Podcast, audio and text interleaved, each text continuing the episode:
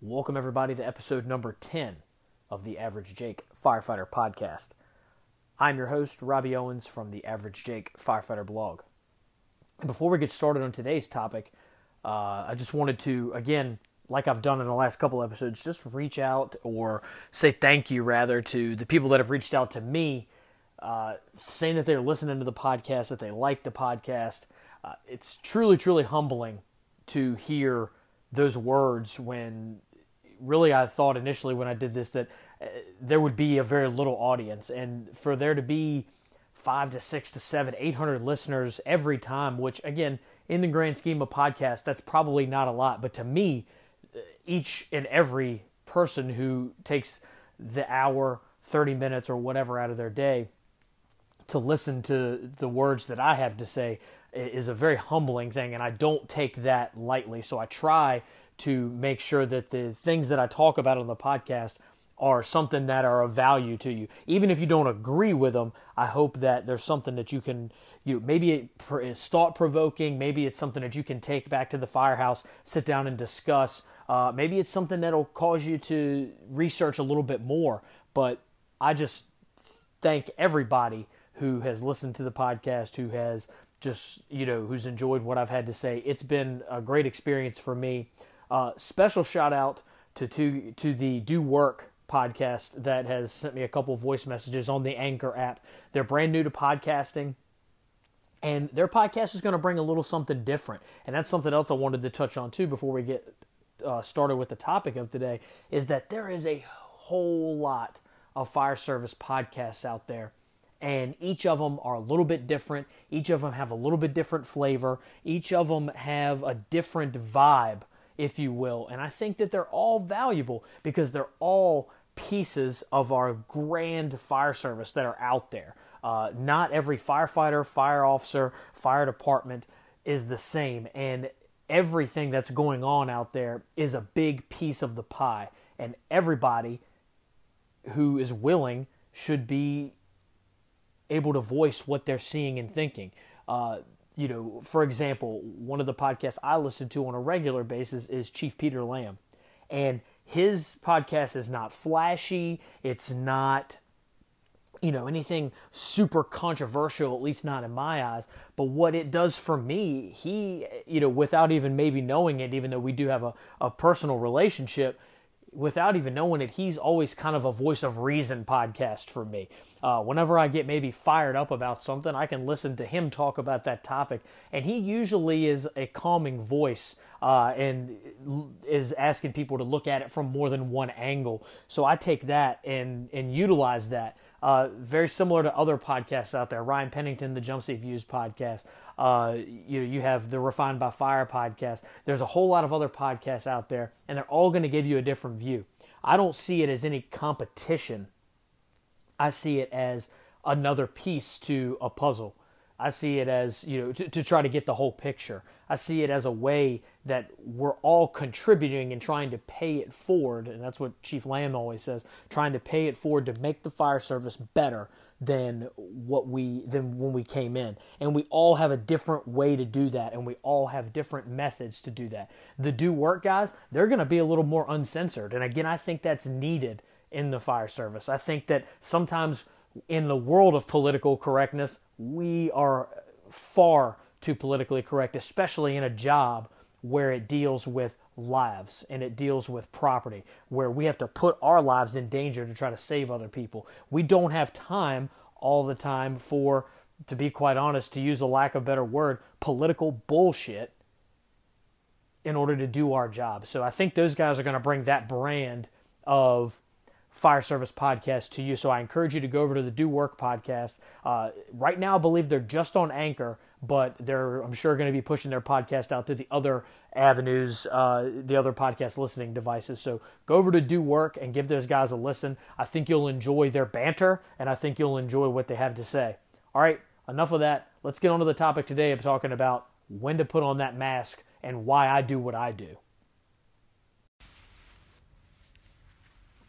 All right, welcome back to the podcast. Like we said in the intro, going to be talking today about when to wear that SCBA mask, or really why I do what I do and kind of the evolution of how that changed.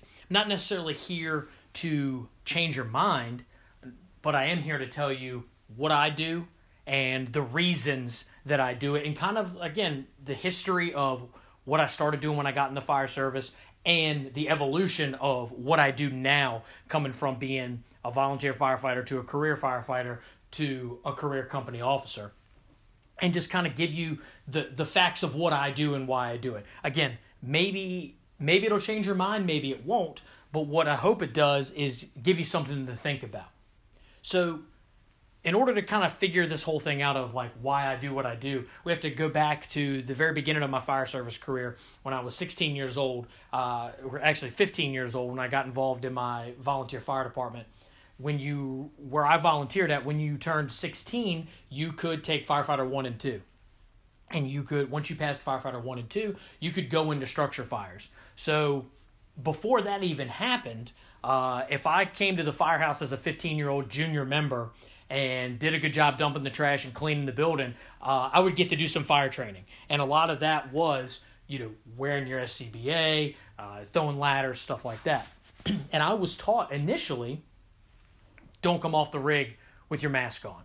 Now, when I started, we had those old belt mounted regulators. If you're new to the fire service or or whatever, or you've never been exposed to that, the old SCBAs, a lot of them had belt mounted regulators, at least the old MSA uh, SCBAs did. And what I mean by that is that regulator that you're so used to being on your face, uh, that mask mounted regulator, that was on a belt. And it was this big hunk of metal uh, that you that you screwed your mask into. The mask had a long, what we always called an elephant tube, but it was a rubber tube that extended from the belt mounted regulator up to your mask and that was and, and the face pieces were really really small. Uh, at least i thought they were small and i thought they really obscured your peripheral vision and any other vision to be to, to be uh, quite honest with you. Basically you could see straight ahead and if you wanted to see something else you had to move your head in a very aggressive fashion. So a lot of the guys you know even in my firefighter 1 class firefighter 2 class all these guys were don't come off the rig masked up. It's just something we didn't do and I kind of understood that because wearing it for a while, especially going through uh, firefighter one and two, not having any experience in a real fire yet, uh, did not have my first fire until I probably like I don't know, 16 years old, and I just got out of firefighter one, so maybe like May or June of of you know when I was 16. So probably a couple months after I got out of firefighter one, and right before firefighter two started uh, that summer. So I had never had any experience in a real fire up to this point. So I took what they said and then took the little bit of experience I had training in firefighter one class wearing that because in, in especially I don't know whether all firefighter one classes were like this up until this point, but we wore those SCBAs a lot. We had an old SCBA maze. That, it was actually converted out of an airplane uh, that they made an SCBA maze, and we I swear we crawled through that thing at least twice a week. Um, we were having classes three times a week uh, Tuesday, Thursday, Saturday. So at least two times a week, we were crawling around the burn building, crawling in that SCBA maze, and we were wearing those SCBA masks a lot. So I uh, I got at the point, I guess, pretty quick that don't come off this thing with your uh, don't come off the rig with your mask on. So I took that with me. Um, but I knew that there was other stuff out there. Uh, the department I work for now used to come mutual aid quite a bit into the volunteer department that I worked for. There was a guy that volunteered with me in the volunteer department that was the career firefighter in the department I work for now.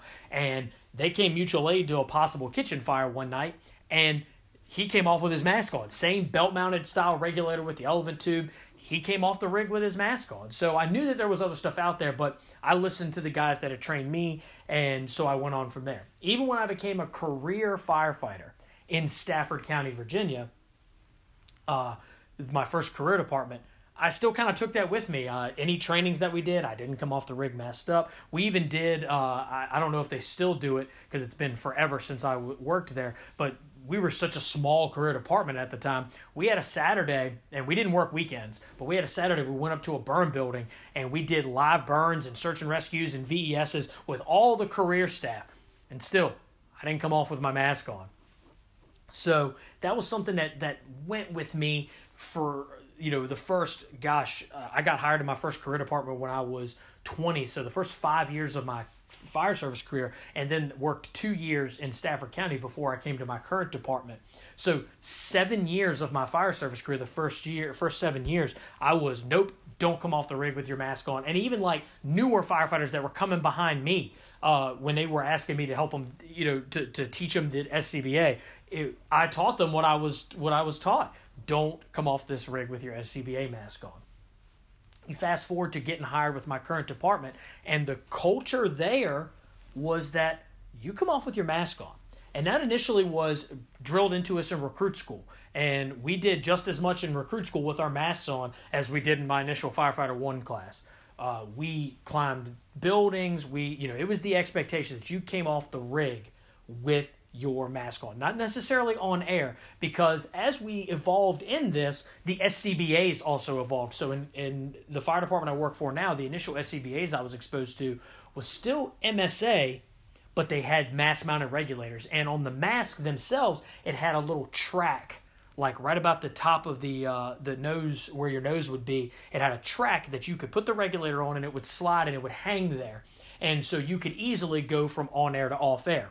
So the expectation was that you came off with your mask on, and that if you needed to, when you needed to clip in, you clipped in, and when you needed to clip out, you clipped out. That way you didn't burn your bot your working air uh, in your bottle. So that was drilled into us, and I thought maybe it was just a recruit school thing. But then I got to my first station, right? And the captain and the lieutenants that I worked for there were you are a backwards riding firefighter. You come off this rig with your mask on, ready to work. That was the phrase that they always used. They didn't necessarily say be on air because obviously, you know, we didn't want to burn that working air. You know, we need to use that air to work. We were still using uh, 2216 or what people call them, you know, low pressure or 30 minute bottles. And we all know that it's not really a 30 minute bottle but we were still using those low pressure, so we didn't want to burn that working air. But we they wanted us to come off masked up and have that regulator hanging, and the second we needed to clip in, boom, we would clip in and we would go to work if if we were encountering smoke. So I knew I had a lot of catching up to do, right? I knew I had a ton, a ton, a ton of catching up to because I'd never trained like that. I'd never been taught like that. I'm, you know, 22 years old at this time, been in the fire been in the fire department for seven years at the time.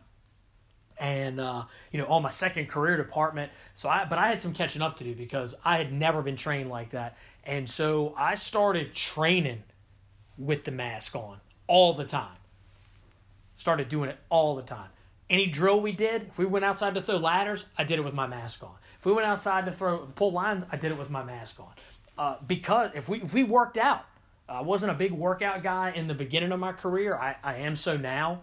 Uh, but we did it with our mask on. I did it with my mask on. I was like, you know, I've got to catch up in doing these things. And as I got to do it, I found out that the current setup that we had actually made me more efficient. I'm not saying that it makes everybody more efficient, but it made me more efficient. I found that I was ready to go or ready to work faster than some of the guys who didn't mask up with their you know didn't come off the rig with their mask on because a lot of guys even though that was drilled into us in recruit school some company you know like anything else people disagree and agree with it so some company officers are like you don't have to do that and but i found that when i was showing up to fires with my mask on I was able to get put to work because I wanted to go to fires. So I was ready to work. So when I had my mask on, I would we would my company would come up and we'd be ready to go. And they'd put us right to work. So to me, that was one of the biggest benefits was that man, I'm I'm getting to go into these fires. We're showing up as the third due engine, and the second and first due engine are still masking up, and we're getting to go into these fires. We're getting so I'm, I'm to get even better at wearing my mask on because and wearing my mask coming off the rig because I want to be ready to work, man. I want to do this thing. So that was kind of how it evolved for me as a firefighter, not wearing the mask to wearing the mask. And as we talk about this, we have to look at some of the evolutions of SCBA, like we've talked about already a little bit. The initial SCBA mask that I was using, it really wasn't conducive to coming off the rig masked up. Uh, it was hard, you know, you had to screw in the elephant tube to the belt mounted regulator to go on air. Uh, you had the the face piece, the you know the view on the face piece wasn't very good. Those things were actually uncomfortable too. They had the rubber straps on the uh, on the back where your of your headpiece. Um, it just man, they were just uncomfortable to wear. They weren't. You know, they fogged up easy. They were just kind of a pain. So it kind of made a lot of sense then. But now as we continue to evolve uh, with SCBA and we've mass amount of regulators have been around for a while and we the air packs are more ergonomic the face pieces themselves have increased their view. As a matter of fact, we're still using MSA in my current department, but the volunteer department, right before I left, they switched over to Scott. And the Scott mask, I feel like I can see everything. Uh, I don't feel like I miss anything at all wearing that Scott mask. The MSA mask is not as good as Scott, but it's really good. My peripheral and vision is increased. Uh, the air pack still has the, the mask mounted regulator. It's easy to go on air, off air, so I'm not wasting. We're now using 45 minute bottles. Uh, or actually, excuse me, hour long bottles, as they say, or 45 minute bottles. Um, you know, they're a higher pressure SCBA bottle, so they last a little bit longer. Uh, but man, I can I've got even more increased vision. The air pack's more comfortable to wear. It's just as easy to go on and off air. So now it makes even more sense to me as a firefighter to come off with your mask on. As a firefighter. Now, right about this time, about four years on in my current department, you have the uh, opportunity, if you want to, to test to become an acting officer. And what we do is we have firefighters that have left minimum of four years on. You go through, at the time that I did it, it was basically you had to pass a test and then you had to do an internship or with your company officer. So they would ride behind you in the firefighter seat, you would ride in charge, they would advise you as you're going on to the call, so on and so forth. Now you have to not only take a test and do your ride along internship, you have to pat, you have to take the acting officer class that we can you know a lot of experienced fire officers come in and teach you about strategy tactics how to be a company officer. Uh, and it's a really good springboard for promotion. Uh, not everybody does it but you have the ability to. Well i had already been a volunteer officer. I was chomping at the bit to be able to get in that front seat um, and, and again and i still to me uh, you know this may be unpopular with some with some people out there but to me i'm a firefighter I want to ride in the back seat or the front seat. I can't stand driving. I drive because my department requires you to be able to drive. Like they require everyone to be a cleared DPO. So I got cleared to be a DPO so that I wouldn't lose my job. But if I never drove another fire truck again, I'd be fine with that. I want to be in the front seat making decisions and going into fires and doing searches, or I want to be in the back seat on the nozzle or search and rescue something. That that's just where I want to be. That's not a lot of people have a different opinion. A lot of people like being a driver. That's just not what I like to do. It's not what I focus on. I feel like I'm a capable driver, but it's not what I like to focus on. But anyway, I digress. As I transitioned into that front seat and started doing things, I was still doing business the same way I was as a firefighter. I was showing up to these fire scenes and I was putting my mask on. I would give my water supply assignment or water supply plan on the way to the fire, and then I'd mask up. And I found that the driver would maybe not hear the directions clearly, and I'm trying to shout through the SCBA mask through the speaker mic uh, that you need to turn left and lay out at this hydrant. Uh, when I got there, my on-scene reports were garbled. They, you know, people couldn't hear them. Uh, they couldn't hear my 360 reports. All those things that we require people to do as officers. Uh, for for those that don't know, in my fire department, our company officers on the way there must announce their water supply plan on the radio. Usually it's something simple as engine one to engine two. We've got a hydrant at the corner of one, First Street and Second Street. We're going to lay out from there, pump to us. That's usually as simple as it is. And then when we get there, the company officer then gives a size of report, something as simple as Engine one's on scene. I've got a two story single family structure with smoke and fire showing from side A. Captain Owens will be establishing the First Street Command. Boom, and that's it.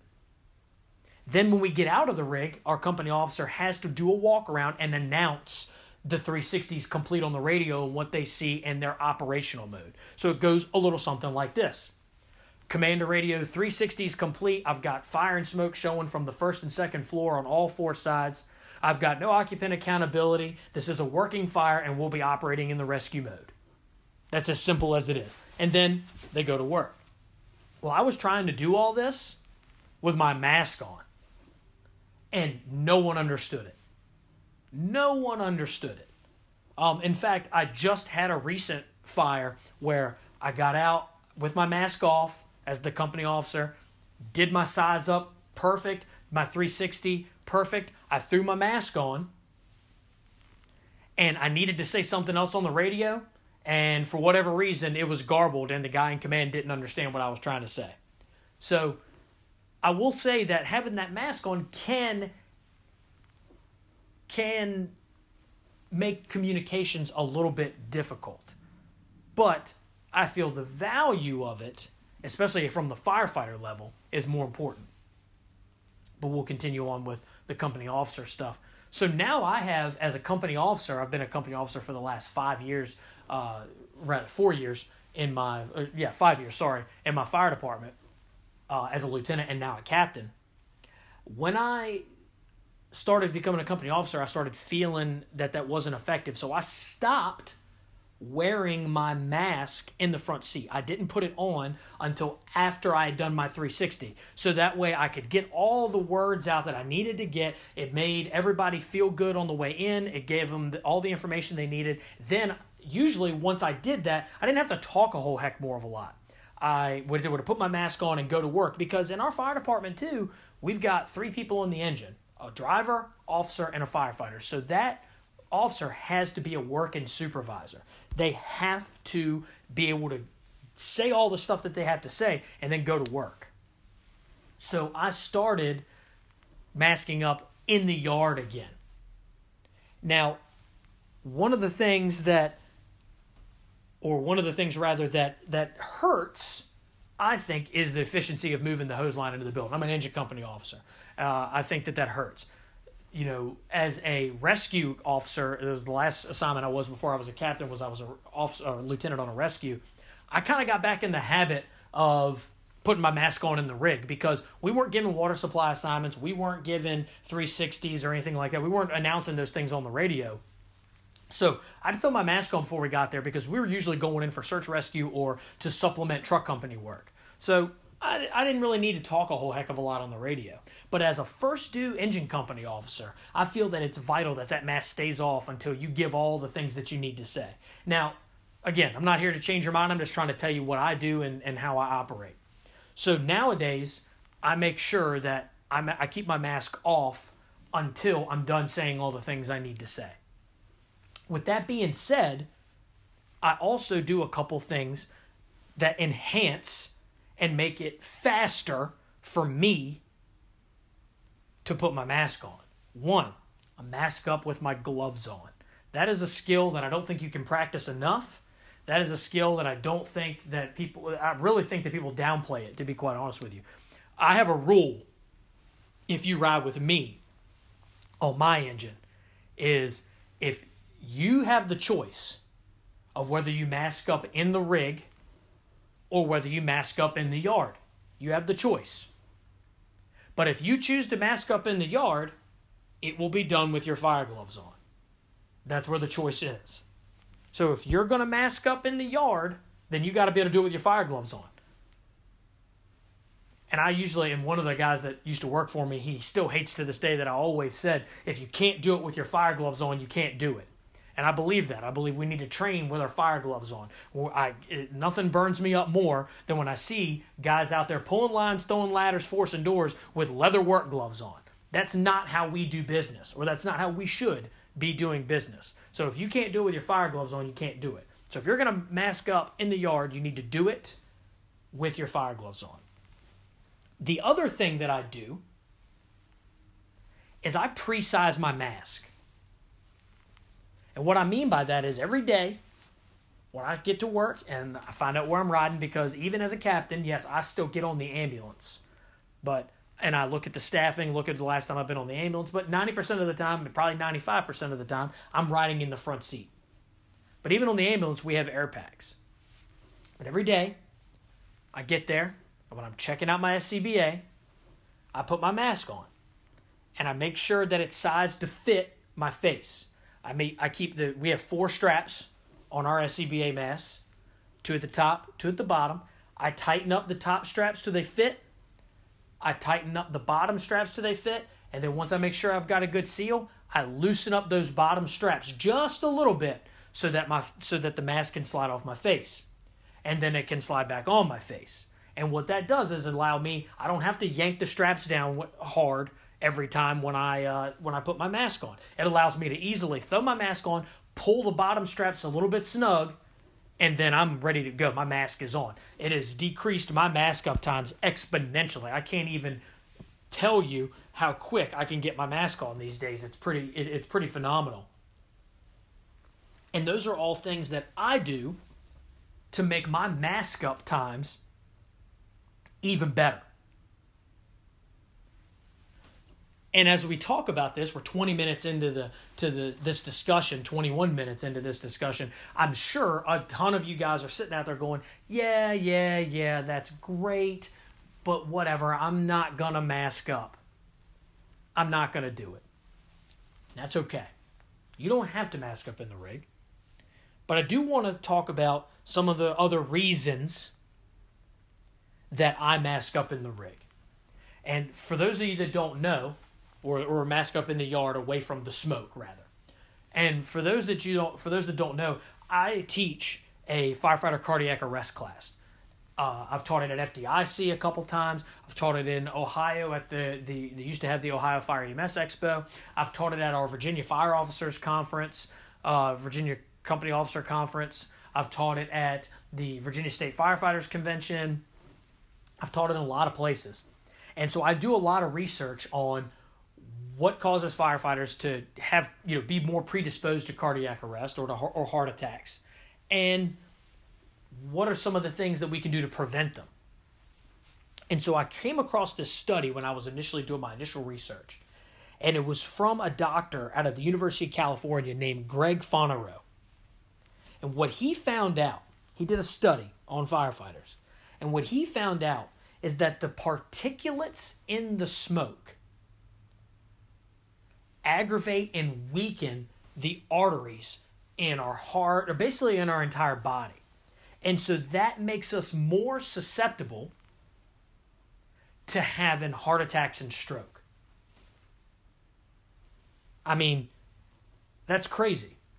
The smoke that we're taking in, we already knew it was giving us cancer and emphysema and all that kind of stuff, but it's now been proven and I believe this study was put out 10 years ago in 2008 or 2009. But it's now been proven that this stuff degrades our arteries to the point where we're more susceptible to heart attack and stroke. And everyone knows heart attack, the number one killer of firefighters. Number one killer. That's a lot of incentive for me to wear my mask. Another reason that I wear my mask came comes from a real live uh, example of us at a fire. Uh, it was actually it was when I was at uh, my very first station. It happened within the first five or six years of my career. Uh, I think it was about year five or six because I was in charge of the engine that day, and we had a busy, busy day as usual. The, the, the company that I was at at the very beginning of my career, my current department, is was the busiest and is still the busiest in the whole county and we went to fires. Uh, you know that is it is still uh, you know the most fires happen there, the most extrications. It is the district for people who want to be firemen. So everybody wants to go there, and they usually last two three years. And the call load is so much, everybody starts tapping out. I managed to make it six years there, and it was the best six years in my fire department career, bar none. But one morning we're we have a thunderstorm hit and we're running calls all morning long. And this is at the backside of our shift. So this is the last two hours of a 24 hour shift. So we're running calls, running calls, running calls. They're putting out multiple house fires, and we get put on one with the guys from our ladder company into a place uh, in our next do over district. And we get there, and sure enough, it's burning. It's an attic fire. It was a lightning strike, and it's burning, burning, burning. Uh, we get there as the third engine or the second engine, and we come up with our high-rise packs, and we're doing, we're going to work. And our truck company, they pulled us out, and our truck company guys uh, were trying to open up from the outside. Specifically, they were trying, they were going to stick the hook in the soffit so that we could spray water from the exterior underneath the roof line because there was still some roof intact, but we had had some water difficulties. One of the hydrants was dead, so this thing had been free burning for a while without us putting any water on it. So command wanted us to hit it from the outside and then try to transition back into the inside, just because we hadn't put a lot of water on it at this point. And so this fire had been burning for so long without anybody doing anything. And to be and part of the reason too it had been burning for so long is because they dispatched it to the wrong place first. So we were way behind the eight ball. So the guy who is also who's still today one of our best lieutenants in our fire department. He was a firefighter with me at the time, and we came out. He came out of the recruit school before uh, before me, and uh, he's got his mask on. Even though we're outside, he's got his mask on, and we're on air, and he's on air and he goes to stick his New York roof hook into the soffit. And he sticks the New York roof hook into the soffit, and the guy, I'm stretching hose or whatever, and the guy on the nozzle's kind of standing right there waiting for him to open it up. He sticks the New York roof hook into the soffit, and as he yanks down, the tar from the roof and the shingles had pooled in a liquid fashion in the soffit. And as he yanked down, that hot stuff and, and nasty tar, whatever, splashed his face. Thankfully, he had his face piece on. Now, ruined his face piece. It melted some of the pla- uh, the rubber on it. It ruined the face piece. Uh, he had to get his SCBA mask completely redone, and and he, like they, they just got rid of it and they gave him a new mask. But that having his mask on saved probably his career because if that hit his face, it would have burned him terribly on his face. He may have gotten some of it in his mouth. It could have burned his airway. It, it quite frankly, it could have killed him. If at at best case scenario, it would have hurt him real bad. So, having that mask on possibly saved his career, if not saved his life. So that to me, that example was just more motivation to make sure that I've had that I keep my mask on. Okay. On top of all the things we know about cancer, about heart attacks, about all of those things. And again, I'm not here to change your mind. I'm here to here to give you some information of something that maybe you need to think about.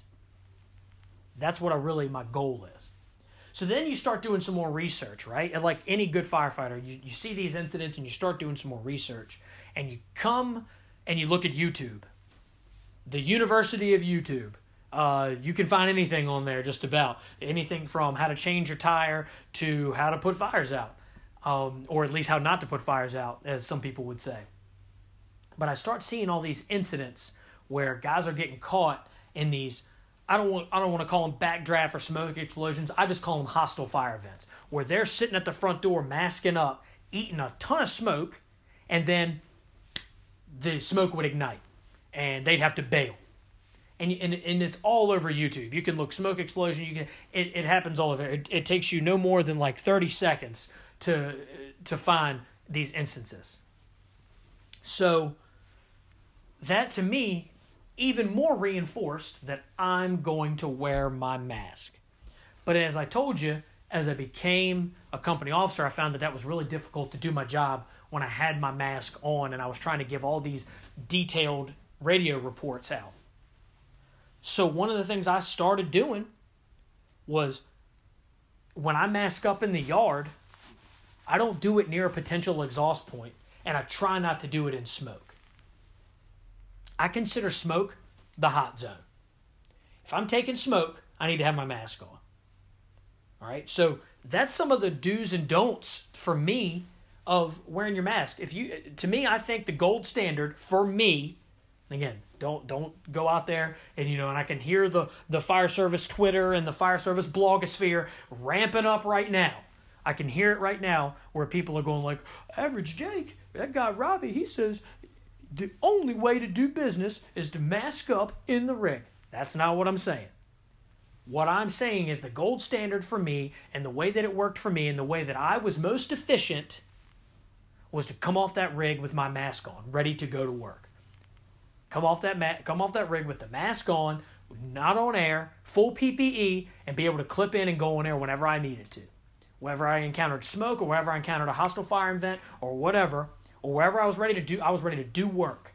That was the way that worked the best for me.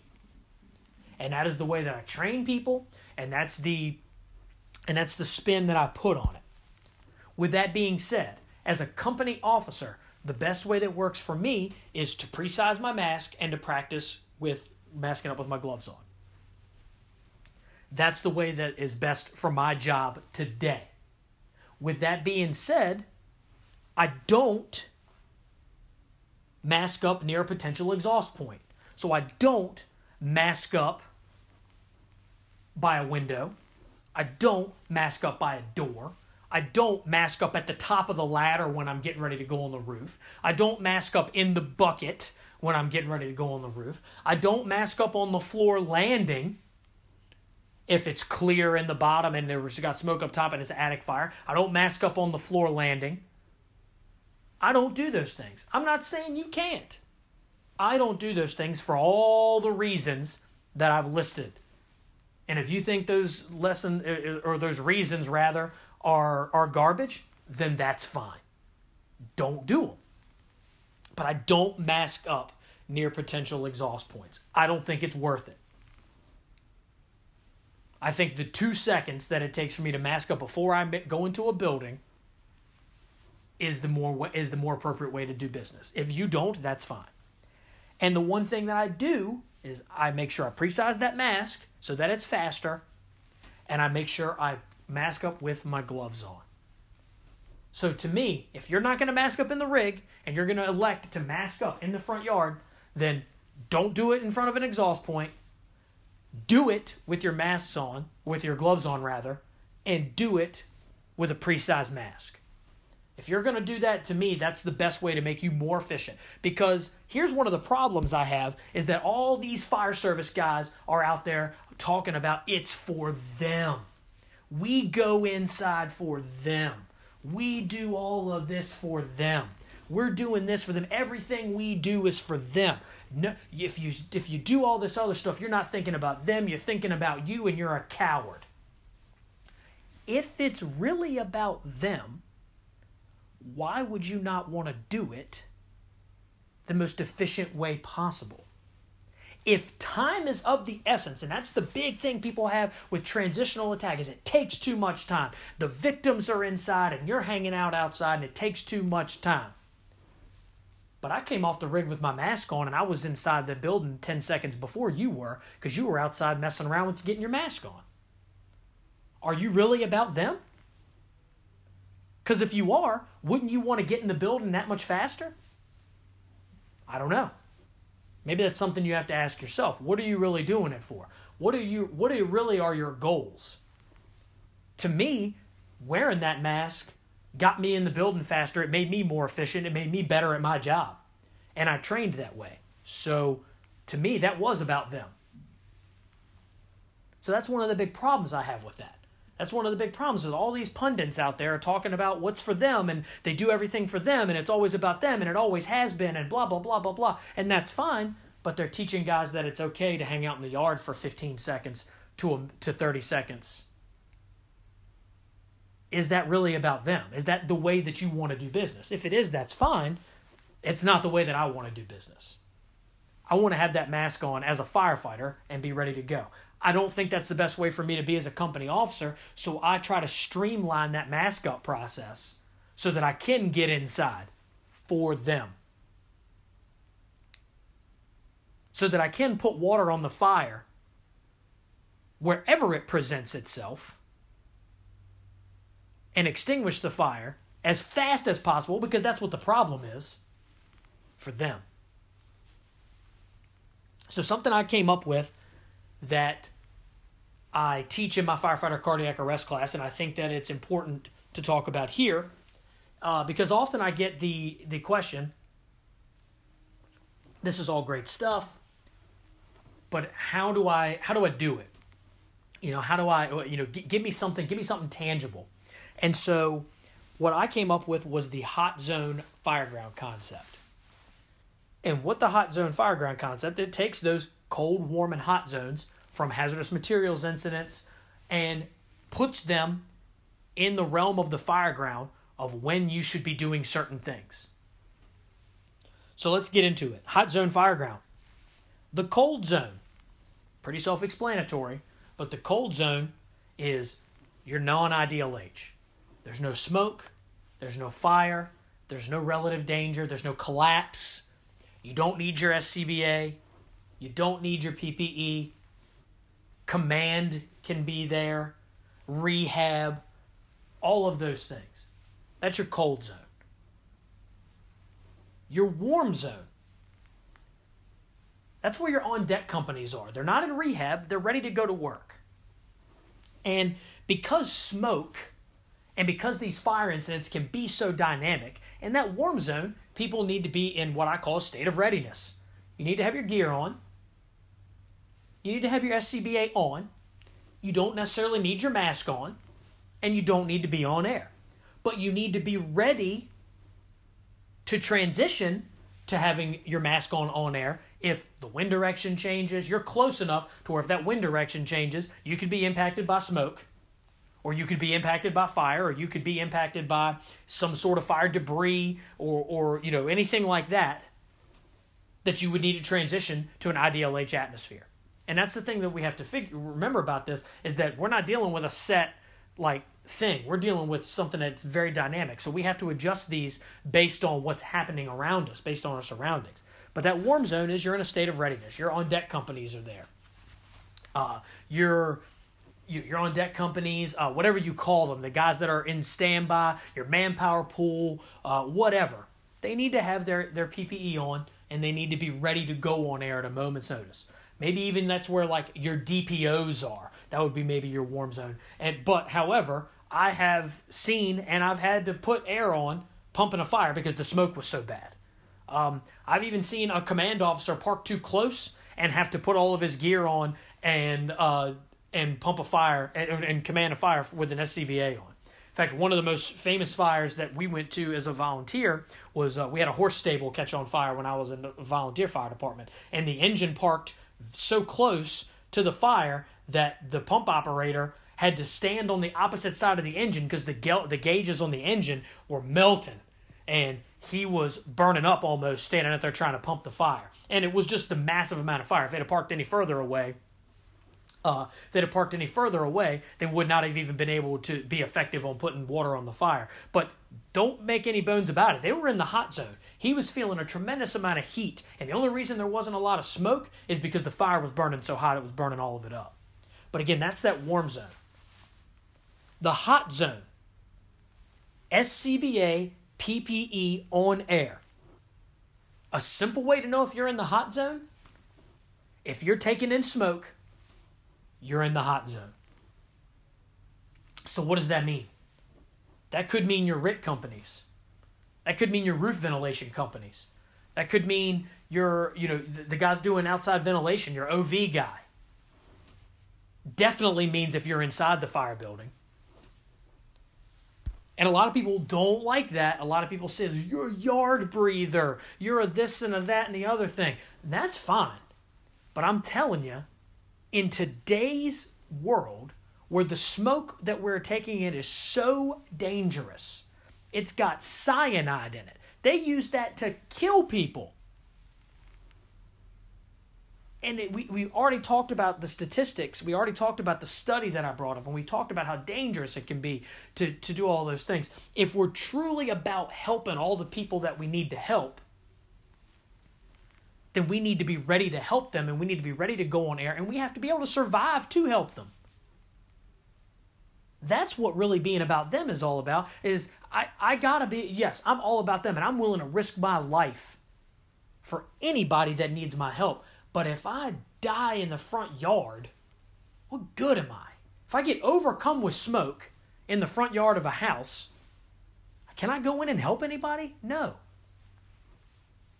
And now I know all, uh, other departments have different resources, but in my fire department, we have a guy that we pay a handsome salary to every day 24 hours a day, 365, even on Christmas. We have a guy staffed on our air utility truck. It is his job to come fill my air bottle as many times as I need it to be on a fire. I know that not everybody else is as resource rich as that, but I can tell you, in my world, that means air is free, and I'm going to use as much as I can. So I'm going to keep using air, and I'm going to keep using air, and that guy can fill my air bottle 20 times if that's how much air I need. But I'm telling you, if you're in smoke, you're in the hot zone. Let's go back to our reading smoke stuff. Smoke's fuel, right? If you're taking in smoke, you're in unburnt fuel. All it's looking for is the right mixture. A little bit of heat, a little bit of air, and it can ignite.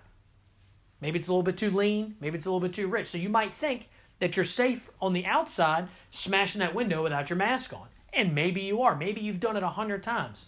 Or you could be like my buddy who popped open that soffit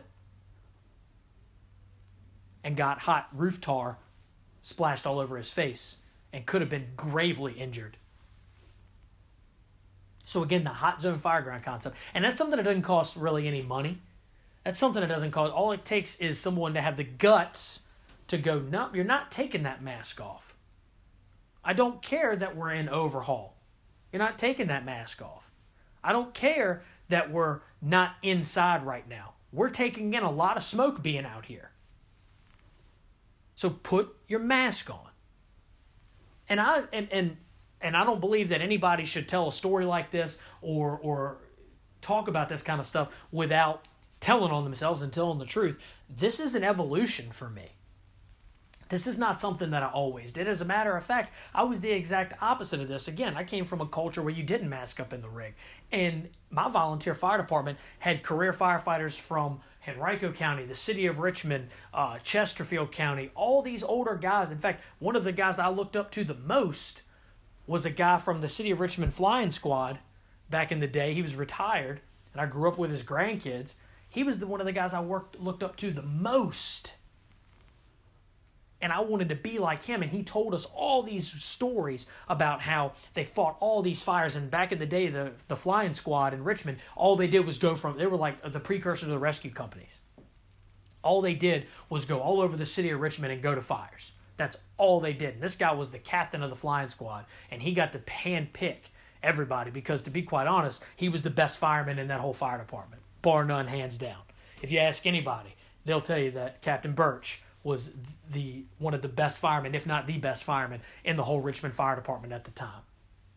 And so that's all those guys did was go to fires, and he would tell us all these things.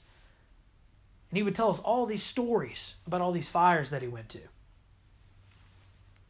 But you also noticed that he drug around his oxygen tank everywhere he went. And you noticed that he, in the wintertime, we didn't see him come around the volunteer firehouse as much because he was super sick all the time. Couldn't handle being in the cold.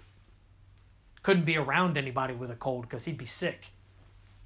Wouldn't take a lot. And I remember as a young kid, him coming to a fire and seeing me.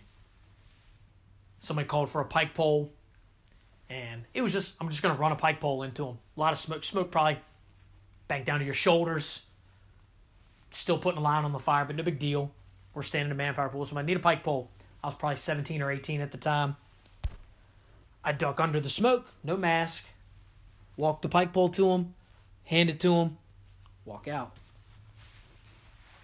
And he told me this guy that I respect, a guy that had gone to, uh, you know, was in the war years in the city of Richmond when it was burning down every day. When we got back to the firehouse, he pulled me aside and said, You might not think it's cool to wear your mask and to wear that SCBA bottle, but do you think this is cool? And he held up that oxygen tank that he had to carry around all day, every day. He goes, Because let me tell you something, it's not cool. He goes, I didn't have a choice. You do. Wear your mask. And that stuck with me forever. It stuck with me for a long time, but I never truly got it. I never truly got it until probably, I don't know, 10 years ago, well into my fire service career. Well into my fire service career. Probably when I was about, I don't know, 25, 26, did I really get it. Uh, and that's after having gone to the hospital for smoke inhalation before because I still didn't 100% get it after he told me. I thought, ah, crazy old man, you know. If he was still alive today, he'd probably smack me in the face uh, for some of the dumb stuff that I've done, especially some of the stuff that he taught me not to do. But you see all these guys getting sick and everything, and you see guys that are getting cancer, and it's because, and a lot of it is in part to because they didn't wear that SCBA mask when they were supposed to, because of whatever reason, culture. They taught, and, and that was part of my problem. I wanted to be tough like all those guys. I wanted to show them as a 16, 17, 18 year old kid that I was just as tough as they are. And in reality, that was that was the wrong way to be. And so I changed and I started adopting these rules that we've already talked about in this podcast. So, just to recap, I don't, and again, I'm not here to change your mind. I'm not here to change your mind. If you've been doing it the way you've been doing it, that's fine. I just found that this is the way that worked for me, and that's the information, and that's what I want to do. I want to give you something to think about. I want to give you these these things to go home and think about. And when you're training these younger firefighters, maybe you train train them a little bit different. Maybe you don't. But for me, as a backwards firefighter, the gold standard for me was coming off with my mask on, full PPE, ready to work. Being able to clip in and go on air whenever I needed to. If you're not going to do that, at least do this. Don't put that mask on near some place where you're eating a bunch of smoke or has the potential for that smoke to ignite. I call it a potential exhaust point for a fire. Whatever you call it, don't put your mask on there. If you're going to mask up in the yard and not in the rig, be able to do it with your fire gloves on. And if you're going to mask up in the yard, when you get to work in the morning and you're checking your SCBA pre-size that mask so it's even faster, so that you can get inside, if that's where you need to go, or you can get wherever you need to go. If you're going to the roof, you can get there. If you're VES and you can get there. If you're just stretching a line to the back side of the house, you can get there faster. Hot zone fire ground concept. Cold zone. No SCBA or PP or PPE. Warm zone. Put that PPE on. Put your SCBA on. Mask off. Off air. Be ready to go on air if you need to. And hot zone. SCBA PPE on air. If you are in smoke, you are in the hot zone in today's fires. Period. End of story. Period. End of story. So take this information, go back, look up some of these things. Look up Dr. Greg Fonarow and look up that study. Take a look at it, read it. Look up all the other studies out there. There's a ton of other stuff. If any of you have ever taken my firefighter cardiac arrest class or you want to take that class, I talk about a whole lot more than this. I talk about the this a study from a guy, and I, I can't remember his, his name escapes me right now, who studied the age of firefighters' arteries. And the average age was 39 years old, and they had, and most of them had arteries that were at least 13 years older than their age. He directly equated that to the firefighter lifestyle. Part of that was taken in smoke. So think about all those things. Think about the guys that have cancer. Think about the guys that are that are that wish they could be on the fire truck with you today that can't. and take a real, good, long, hard look in the mirror and ask what you're really here for. And if not wearing that mask or masking up while you're eating smoke is worth it to you, worth it to your family, and worth it to the people that we're here trying to help. I don't know how many people that I've been able to help in my career. I don't keep track of stuff like that. Uh, I'm one of the few guys that you don't really see where It, I don't look like a five star general when I have my uh, dress uniform on because I don't really believe in in wearing medals and awards. You know, I go get every one that they give me. Uh, you know, it's been very few, thankfully. But everyone that they've ever given me, I've gone and I've put my smile on, but I don't really put them on my uniform because I don't keep track of stuff like that. So I don't know how many people I've helped. I don't know how many people I've saved. I, I don't know that number, but I know for sure that that number is going to stop if I can't do my job. And if I get cancer and can't be in the fire service anymore, if I have a heart attack, I'm not going to be able to help anybody. So think about that, and we'll be right back. Hey, everybody, as we end the episode, I always like to do this uh, and talk about the companies that support me and that I support as well. Um, you know, I can't do what I do without them. Uh, you know, they don't necessarily give me, you know, they don't necessarily give me any monetary type things, but they spread the message. They support me in other ways. And I really, really appreciate everything that everyone does that's out there. If you want to support the Average Jake Firefighter podcast, reach out to me through social media, reach out to me through the Anchor app. Uh, you know, and you want to support the podcast, uh, I think we, you know, I feel like, and if you can ask any of these companies, I feel like all the stuff that I do, uh, putting out information, uh, putting out, you know, Twitter stuff, Instagram stuff, all the social media stuff that I do, and the reviews that I've done on the blog, I feel like it's a good partnership for me with a company. Um, but I only, I only uh, advertise stuff that I use myself, and so things like Vanguard safety wear. Vanguard Safety Wear, they're the makers of the MK1 Fire Glove, and they're coming out with a ton of new stuff. You got to head over to VanguardSafetyWear.com, pick up a pair of fire gloves, pick up a pair of the rescue gloves. Make sure that you're looking at all the stuff they're coming out with. They're getting ready to come out with a new version of their fire glove that's going to be even better than the MK1. So it's going to be really, really, really good stuff. And again, I've used, I wear the MK1 fire glove all the time. I've been to a, uh, to a couple fires with them. I've been to some trainings with them, and they just keep getting better. They keep getting better. They're not like some of these fire gloves that when you get them soaking wet and they dry, they become rock hard. Nope, these things are ready to go. They're good soaking wet. They're good dry. It doesn't matter. They're made for work. Make sure you go over to VanguardSafetyWear.com and check them out. Second company, Fire and Iron Clothing. Fire and Iron Clothing. I'm a brand ambassador for Fire and Iron Clothing. If you want something from Fire and Iron Clothing, go to fireandironclothing.com. Use the code AverageJake, A V G J A K E. That'll get you a little bit of a discount and it'll let them know that you've been listening to the Average Jake Firefighter podcast.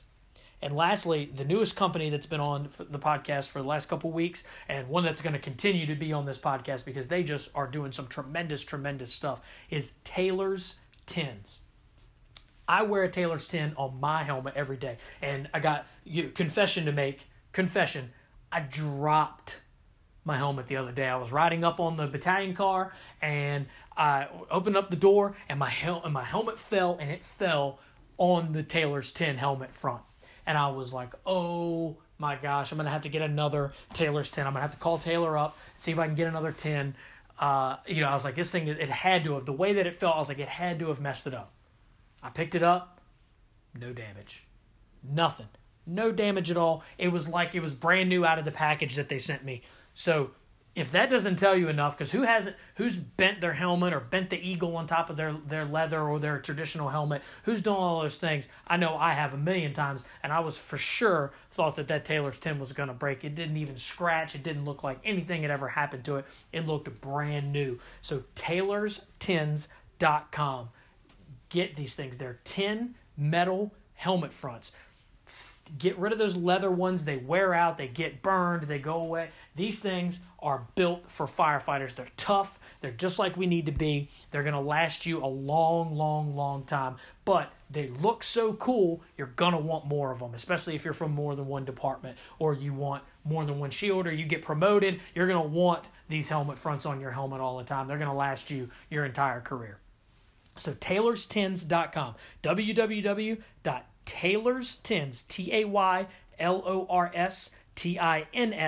T-A-Y-L-O-R-S-T-I-N-S.com. And stop burning up leathers and start wearing Taylor's tins. And lastly, thanks for listening. Uh, I appreciate everybody who reaches out for to me. I appreciate I appreciate all the support, all the social media support that I get.